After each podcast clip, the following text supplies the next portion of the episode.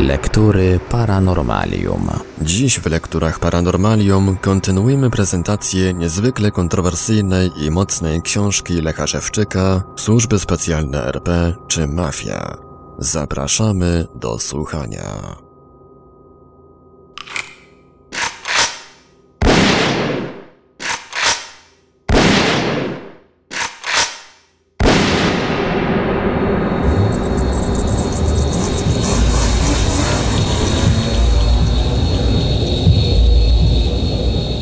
Wydaje się słuszne twierdzić, że partie tak zwane postkomunistyczne zachowały swoje systemy bezpieczeństwa wewnętrznego. Na pewno nie są one tak rozbudowane jak uprzednio, ale wciąż w miarę dobrze mogą chronić te partie przed manipulacjami z wewnątrz. Świadczy o tym choćby fakt, że partie te wciąż są spójne, mało podatne na konflikty wewnętrzne i rozłamy.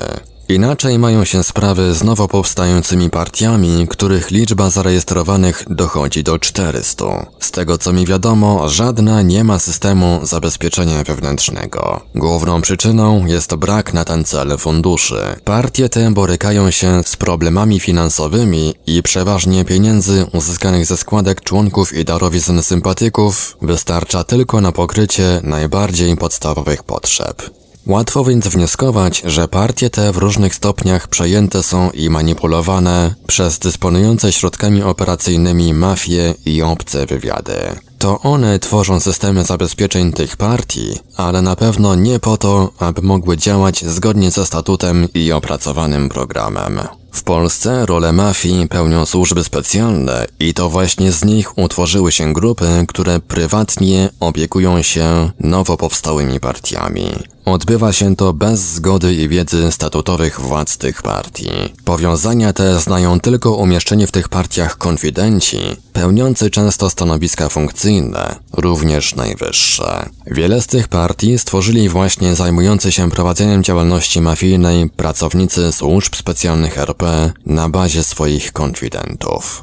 Ta opieka mafijnych grup służb specjalnych polega na manipulowaniu tymi partiami, aby działały zgodnie z ich potrzebami. Również umieszczają w nich swoich konfidentów, aby jako członkowie tych partii zajmowali stanowiska rządowe w państwie. Wówczas to łatwo już przejmują stanowiska funkcyjne w służbach specjalnych, a więc rzeczywistą władzę.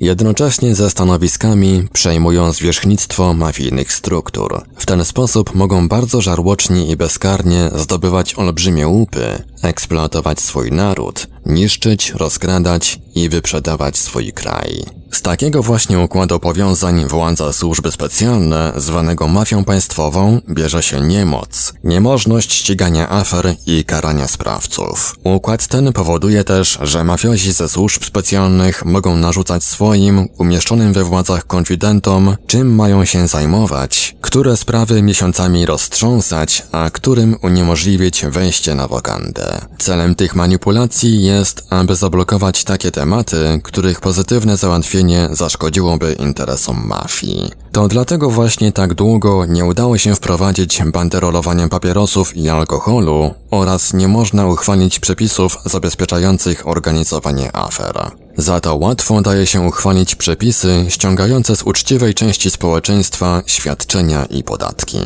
Jedno działanie mafii państwowej jest szczere i jest nim dążenie do przyjęcia Polski do Unii Europejskiej i NATO. Nasuwa się tylko pytanie, po co oni to robią? Na pewno nie dla Polaków i Polski, bo jak im na naszym kraju i społeczeństwie zależy, widać po tym, jak je grabią i niszczą. Bardziej robią to dlatego, aby uratować swoje łupy.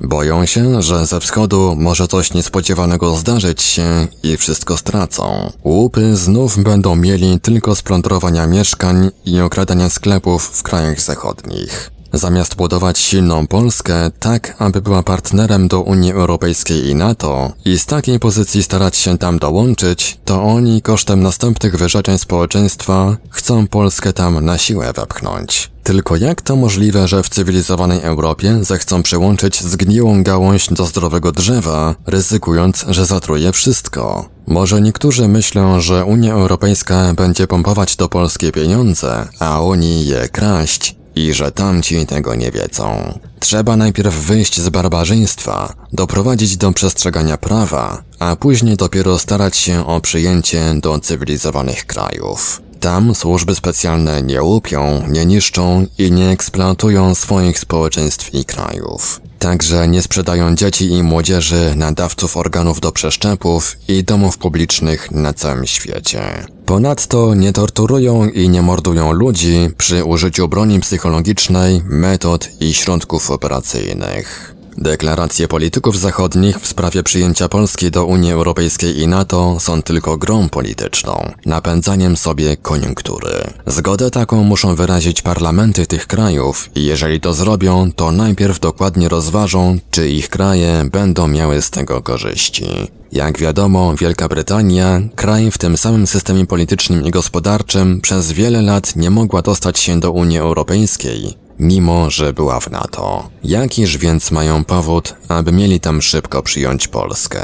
Argumentów świadczących, że droga Polski do Unii Europejskiej i NATO będzie bardzo długa, jest znacznie więcej. W każdym razie to, co mówią otępiaki publicyści komentujący sytuację na ten temat, zapewniając rychłe spełnienie tych dążeń, jest bardzo dalekie od prawdy. Pierwszym krokiem, aby zrobić z Polski normalnie funkcjonujący kraj, należałoby usunąć konfidentów z władz oraz przejąć kontrolę nad służbami specjalnymi. Rozumiał to i chciał tego dokonać premier Jan Olszewski. Mafia jednak okazała się zbyt silna, dlatego przegrał rozgrywkę, w której stawką była Polska i los uczciwie żyjących w niej ludzi.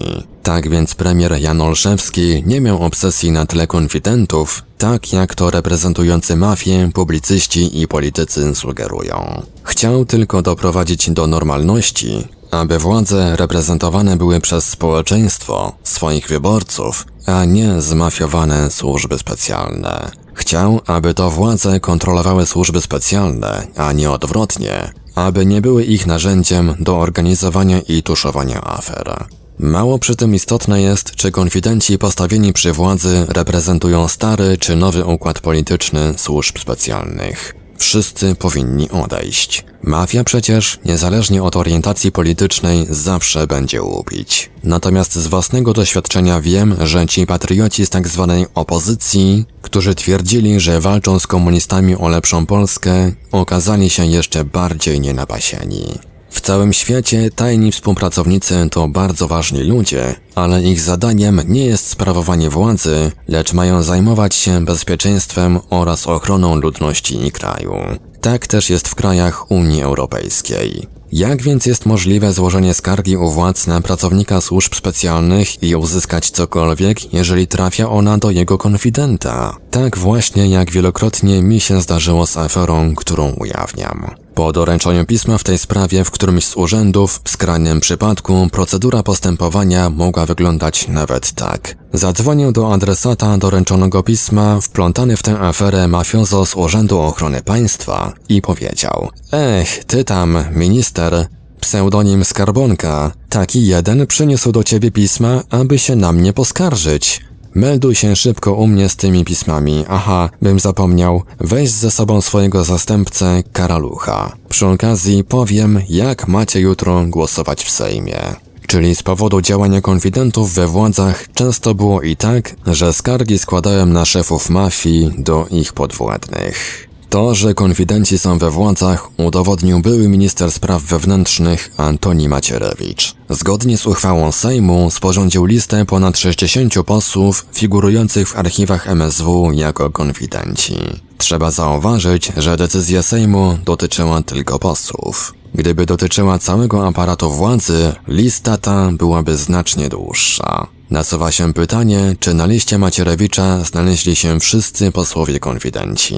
Na pewno nie. Uchwała Sejmu dotyczyła tylko ujawnienia teczek konfidentów resortu em es wu, a są przecież jeszcze inne resorty i służby, które również posiadają tajnych współpracowników. Też na pewno chcieli mieć ich w Sejmie oraz innych władzach. Po ujawnieniu wspomnianej listy rozpętała się burza, a na ministra Macierewicza spadło dużo kłopotów. Zaciekłość, z jaką go zaatakowano, bynajmniej nie była spowodowana ujawnionymi nazwiskami. Bardziej mafii chodziło o to, że udowodnił, podał do publicznej wiadomości, że rzeczywiście konfidenci są we władzach. To już nie były plotki, domysły, hipotezy, którym M S W jak zwykle mogła zaprzeczyć. Zawsze przecież przekonują, że są niewinni, a to tylko oszołomy ich pomawiają.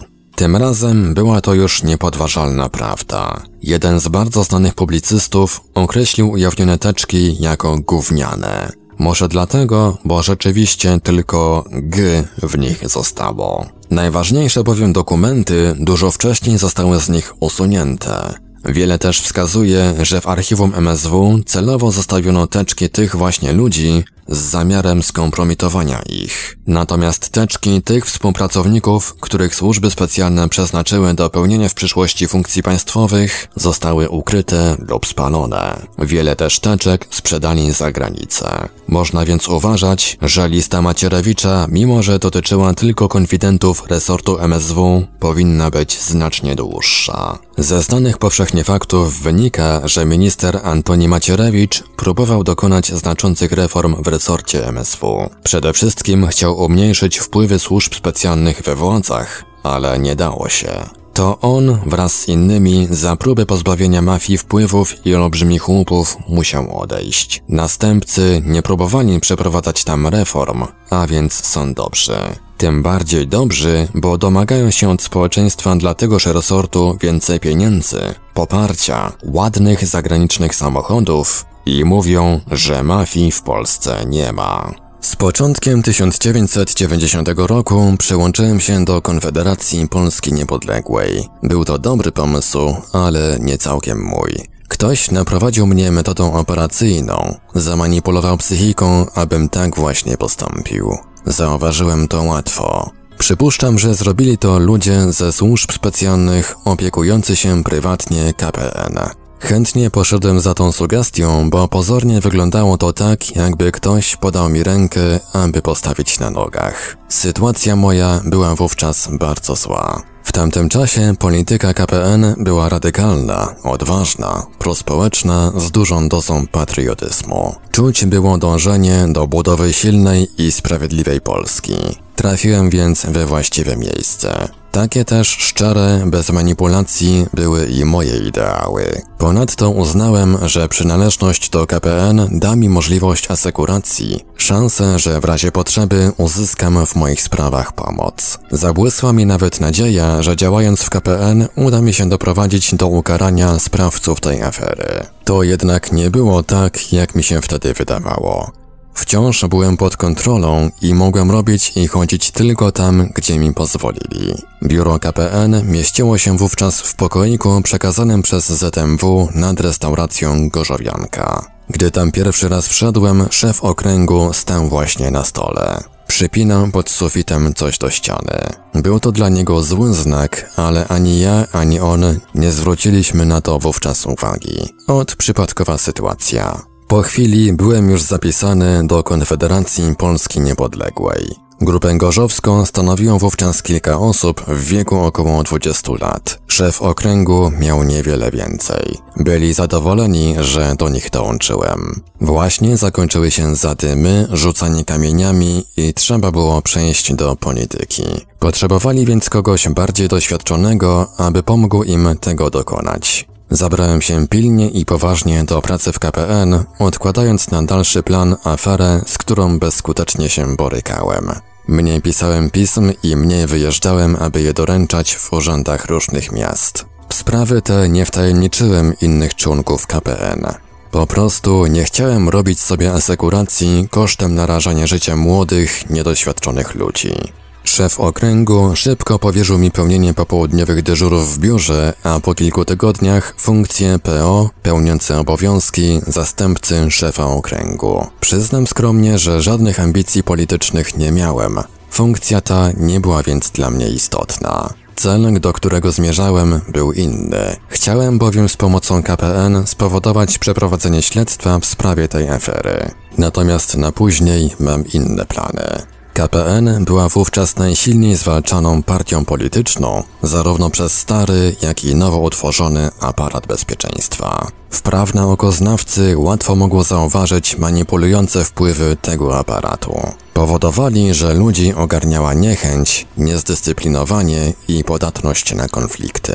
Szczególnie dotkliwie manipulowali szefem okręgu, czym spowodowali, że z trudem panował nad sytuacją. Przyglądałem się temu i w odpowiednim czasie zamierzałem wytłumaczyć im, jak to działa i kto to robi. Moja sytuacja była jeszcze gorsza. Grupą młodych, niedoświadczonych ludzi mogli dowolnie manipulować, a nawet robili sobie z tego zabawę. Ci bowiem nie poznawali się na tym, natomiast ja rozumiałem, co się dzieje, a więc dokładnie pilnowali, aby nie udało mi się zrobić czegoś, co mogłoby im zaszkodzić. Postawili na wyizolowanie mnie z całej grupy tak, aby moje kontakty z pozostałymi członkami K P N były tylko oficjalne. Zaprogramowali mi oddziaływanie pewnego rodzaju energii tak, że ktokolwiek znalazł się w pobliżu mnie, odczuwał nieuzasadniony respekt. Spowodowało to, że młodzi ludzie współpracujący w K P N czuli się przy mnie skrępowani, zdystansowani, a także jakby obezwładnieni.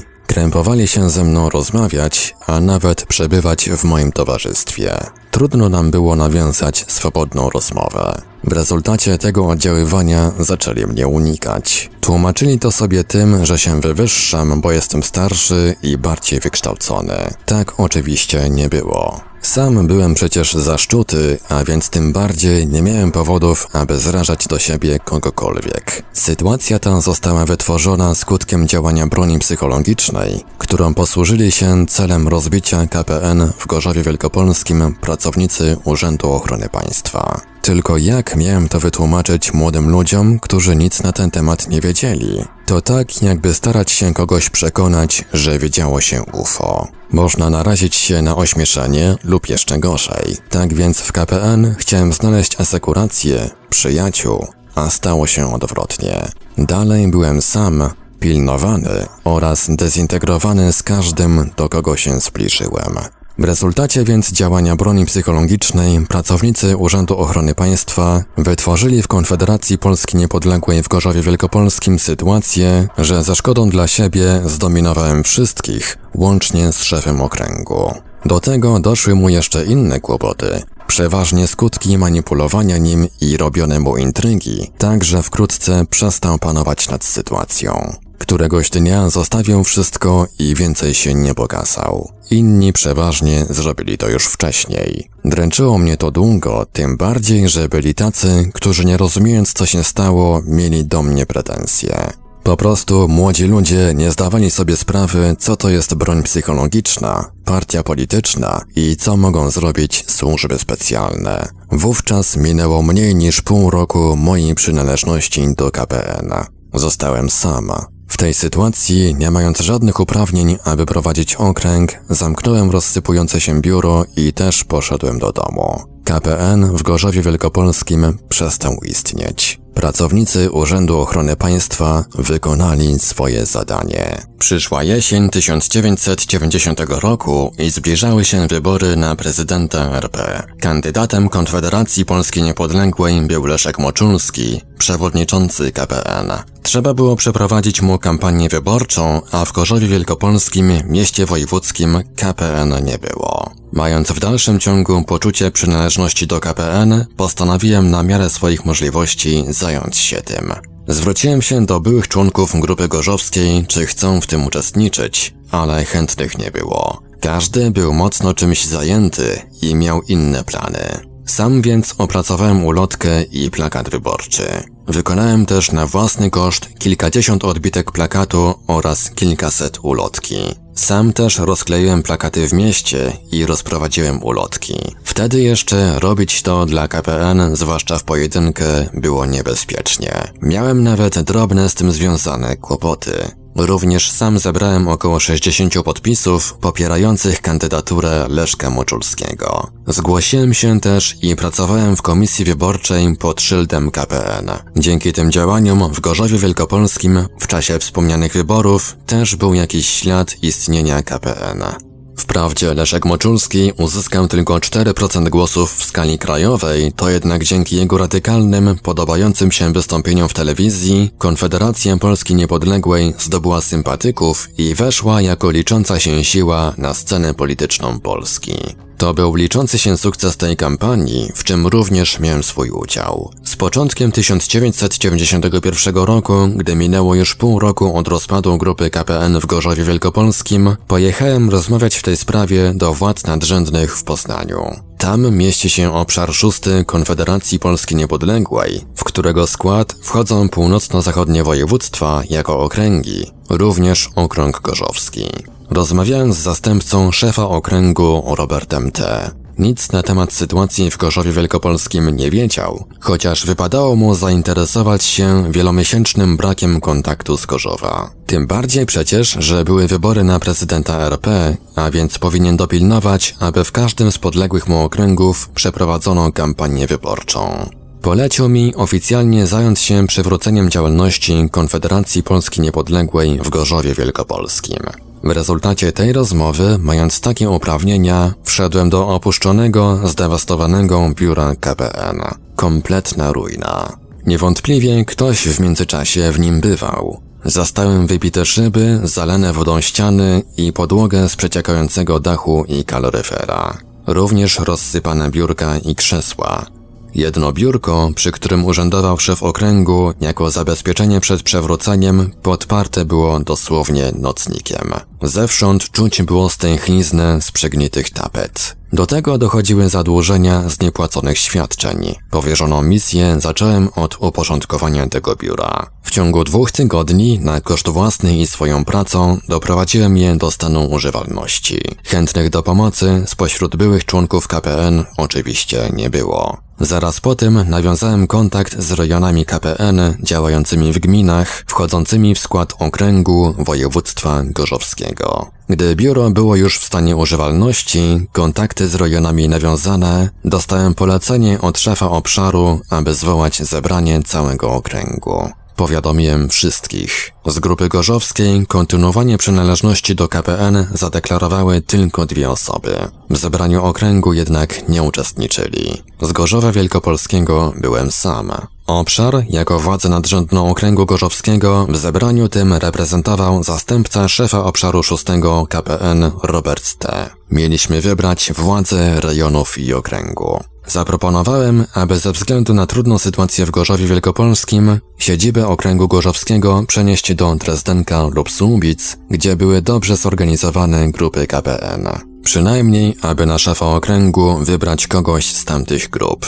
Wniosek ten upadł. Zdecydowano, że siedzibą okręgu zostanie Gorzów Wielkopolski i ja będę jego szefem. Na podstawie tego zebrania Robert T. podpisał nominację wybranym kierownikom rejonów K P N oraz moją na okres próbny trzech miesięcy szefa okręgu gorzowskiego. Później, przed upływem tego okresu, przedłużył mi tę nominację na czas nieokreślony. Tak więc Konfederacja Polski Niepodległej w okręgu gorzowskim zaczęła funkcjonować. Spośród znajomych, przeważnie w miejscu pracy, udało mi się zwerbować pewną liczbę ludzi, tak że było z kim rozpocząć działalność. Ze starej grupy dołączył tylko jeden młody człowiek. Mimo, że pracownicy służb specjalnych R P stale robili intrygi, aby utrudnić działalność, to jednak było już lepiej. Myślę, że przede wszystkim dlatego, bo po wyborach prezydenckich wzrosła popularność K P N, a więc i wzmocniła się grupa pracowników służb specjalnych R P opiekujących się prywatnie gorzowską grupą. Pełniłem ponownie popołudniowe dyżury w biurze K P N.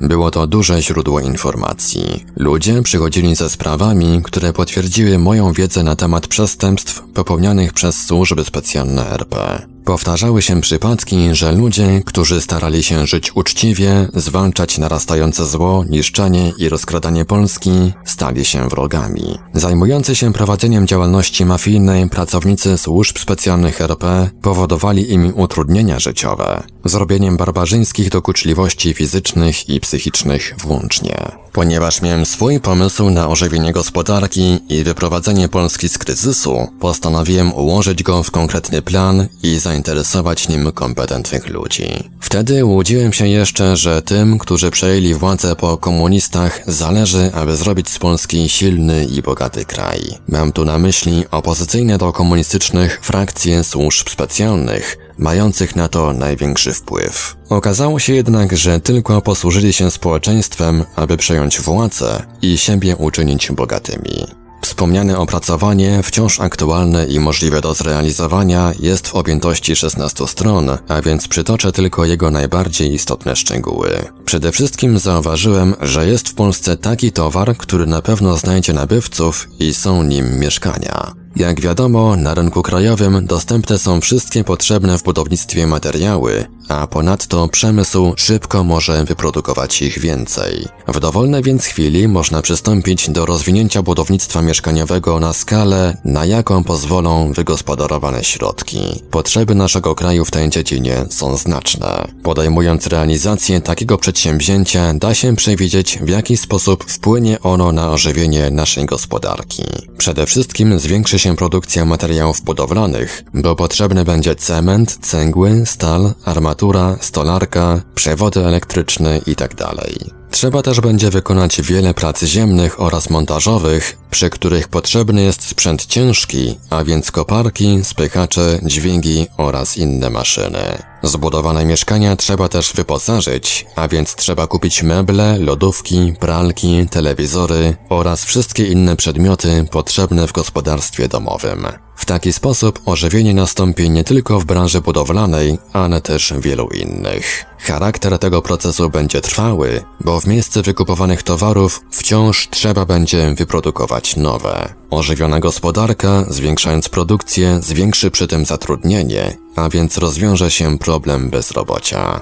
Przy realizacji takiego przedsięwzięcia powstanie też wiele małych firm, np. produkcji prefabrykatów budowlanych, wykonujących prace tynkarskie, malarskie, elektryczne, hydrauliczne, transportowe i wiele innych. W firmach tych również znajdzie zatrudnienie wiele osób. Z analizy stanu naszej gospodarki wynika, że dla jej ożywienia podaną metodą jest wszystko, co potrzebne. Są przecież środki produkcji, materiały, ludzie do pracy, moce produkcyjne, a także są potencjalni nabywcy mieszkań.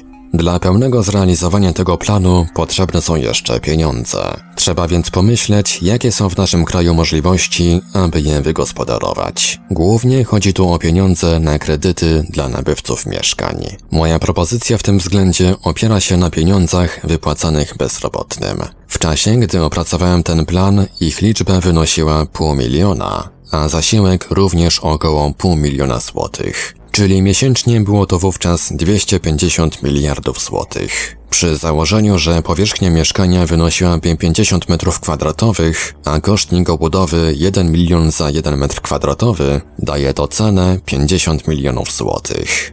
Licząc dalej, dwieście pięćdziesiąt miliardów złotych podzielić przez pięćdziesiąt milionów złotych, uzyska się sumę pięć tysięcy mieszkań. Można więc powiedzieć, że wówczas stale ubożające społeczeństwo płaciło miesięcznie zasiłki z tytułu bezrobocia równowartości mieszkań dla około dwudziestu tysięcy ludzi. Licząc oczywiście, że średnio w jednym mieszkaniu zamieszkają cztery osoby. Obecnie jest połowa tysiąc dziewięćset dziewięćdziesiątego czwartego roku i również można łatwo to policzyć. Blisko trzy miliony bezrobotnych dostaje miesięcznie wraz ze świadczeniami z opieki społecznej średnio ponad dwa miliony złotych. Przyjmując więc trzy miliony bezrobotnych po dwa miliony, to wyjdzie suma sześć bilionów złotych. Wiedząc, że koszt budowy jednego metra kwadratowego mieszkania wynosi obecnie cztery miliony złotych, to jego pełna cena pięćdziesiąt metrów kwadratowych wynosi dwieście milionów złotych. Licząc dalej, sześć bilionów złotych podzielić przez dwieście milionów złotych daje trzydzieści tysięcy mieszkań. Czyli podatnicy wydają miesięcznie na zasiłki i świadczenia dla bezrobotnych równowartość trzydzieści tysięcy mieszkań. Trudno nawet wyobrazić sobie, ilu ludzi potrzeba, aby wytworzyć potrzebne do ich budowy materiały, zbudować je i wyposażyć. W każdym razie można twierdzić, że każdy, kto chce pracować, miałby pracę. Płacenie więc zasiłków nie będzie potrzebne. Pieniądze te zostałyby przeznaczone na kredyty dla nabywców mieszkań lub chcących budować domy. Kredyt ten byłby oprocentowany tylko dziesięć procent w skali roku. To nic, że stopa inflacji jest większa, bo pieniądze te pochodziłyby przecież z zasiłków, a więc wydawanych w całości nieproduktywnie, bezzwrotnie, za darmo. Ponadto niska stopa procentowa byłaby pewną formą dotacji, a więc i zachętą do inwestowania pieniędzy w mieszkania. Fundusz przeznaczony na kredyty byłby odbudowywany i wciąż większy. Każdego bowiem miesiąca do sześć bilionów złotych przeznaczonych na zasiłki doszłyby raty spłacane z uprzednio zaciągniętych kredytów. Kredytobiorców stać byłoby na spłacenie rat, ponieważ wszyscy mieliby pracę. Skorzystałby też budżet państwa, ponieważ wpłynęłoby więcej podatków z ożywionej gospodarki, w tym z nowo powstałych firm.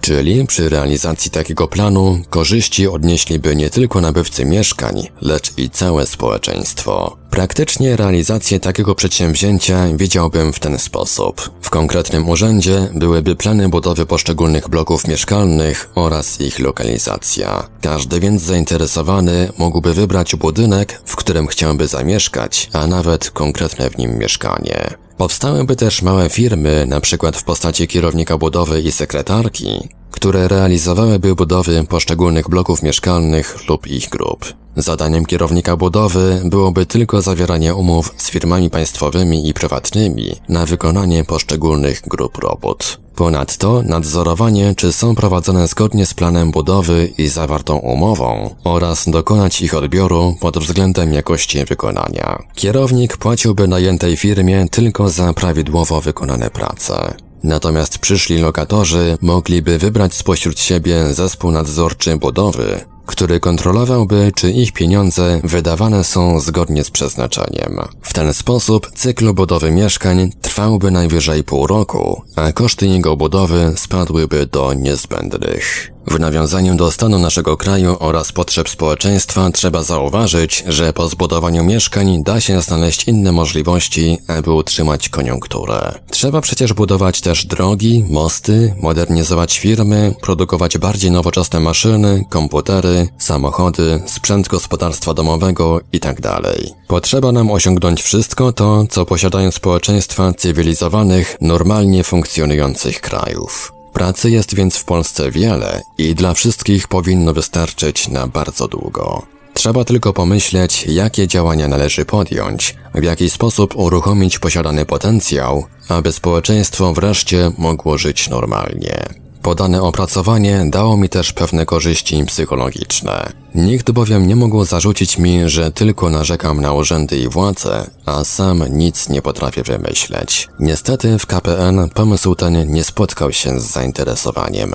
Między innymi doręczyłem podane opracowanie w centrali K P N, ale bez odpowiedzi.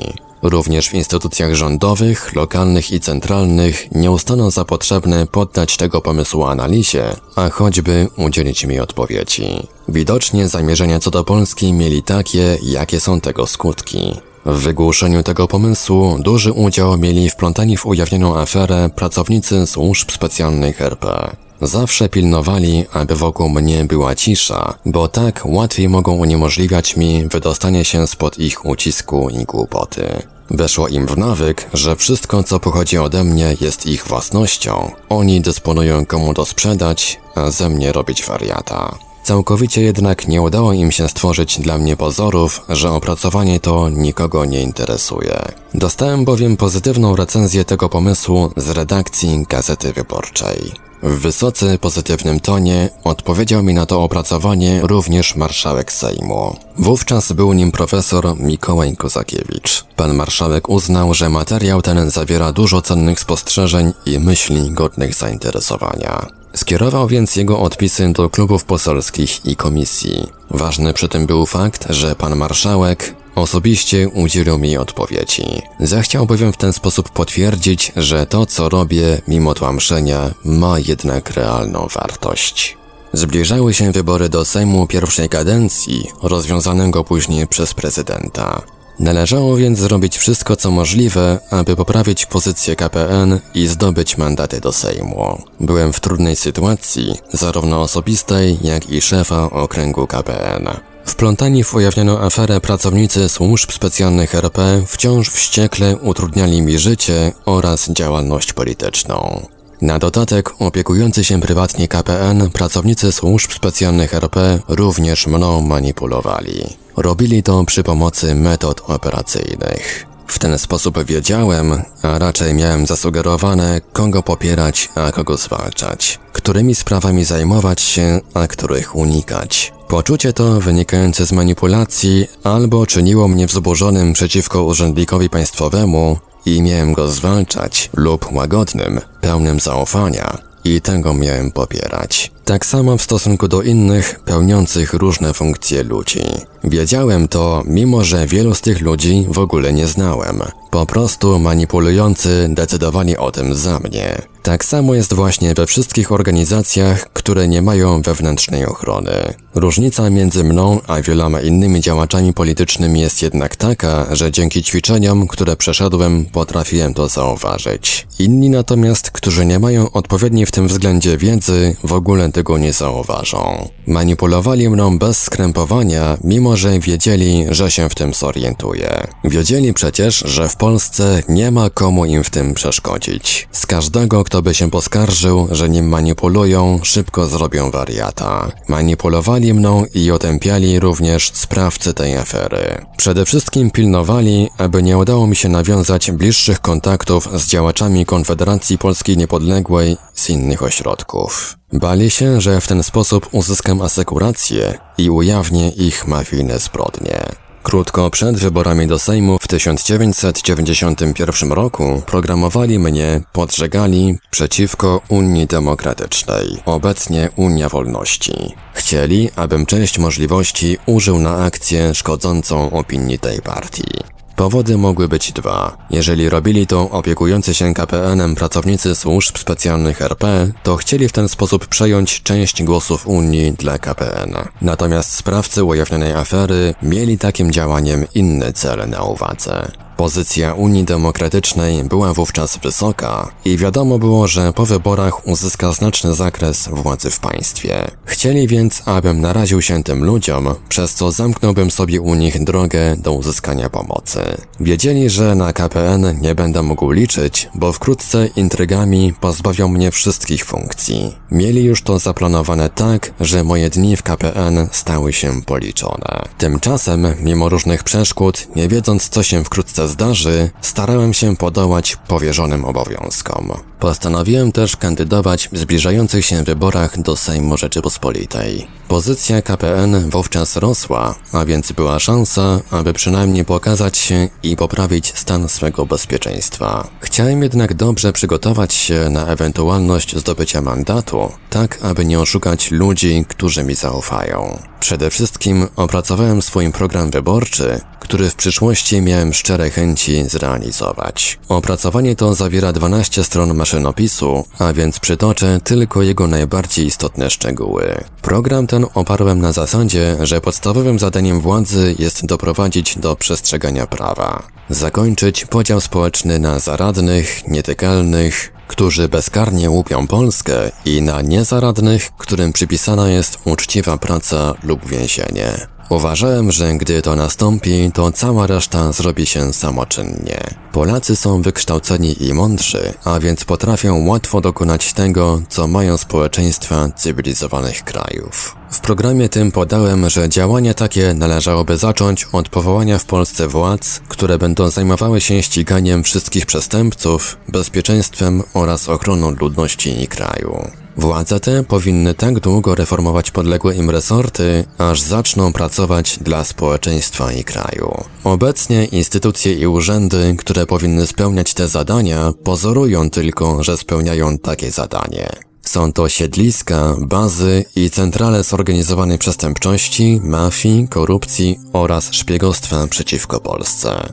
Znaczna część pracowników tych instytucji organizuje i prowadzi działalność mafijną na wielką skalę. Natomiast ich przełożeni oraz inni pracownicy biorą łapówki, dostają udział w zyskach z tej działalności i afery tuszują. Przede wszystkim należałoby pilnie zlikwidować najbardziej niebezpieczną dla społeczeństwa mafię, zwaną wywiadem er pe. Pieniądze uzyskane w ten sposób należałoby przeznaczyć na budowę nowej służby specjalnej, która będzie chronić ludność i kraj. W Polsce zajmującym się prowadzeniem działalności mafijnej pracownikom służb specjalnych działa się wyjątkowo owocnie i bezkarnie.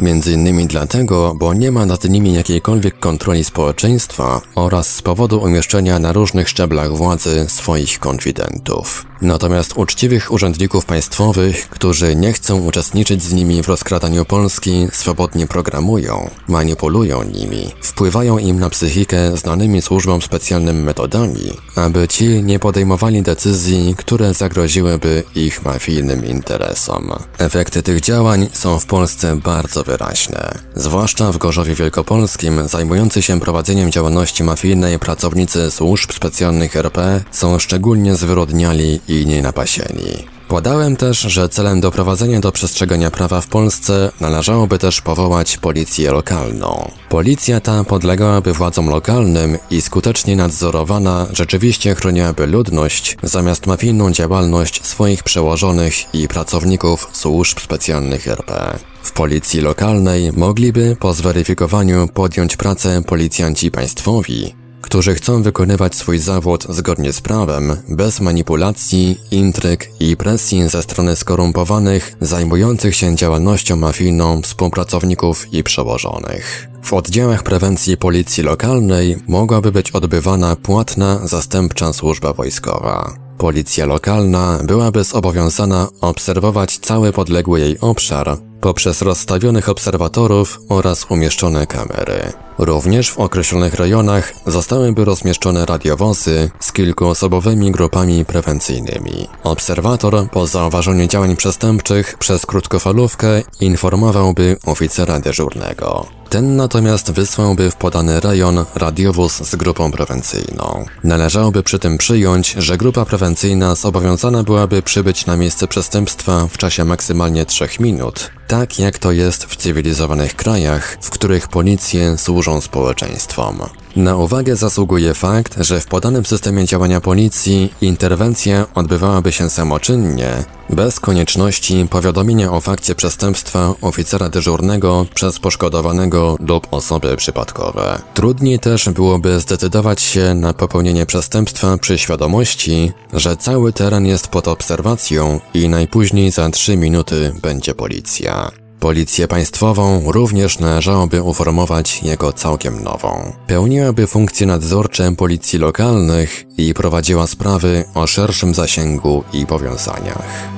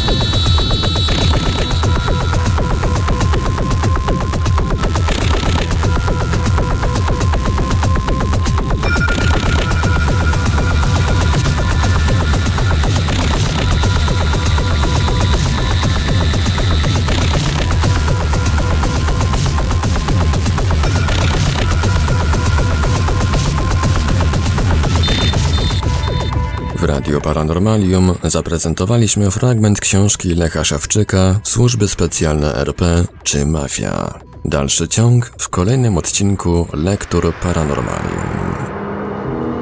Archiwalne odcinki Lektur Paranormalium znajdziesz do pobrania w archiwum naszego radia na stronie w w w kropka paranormalium kropka p l.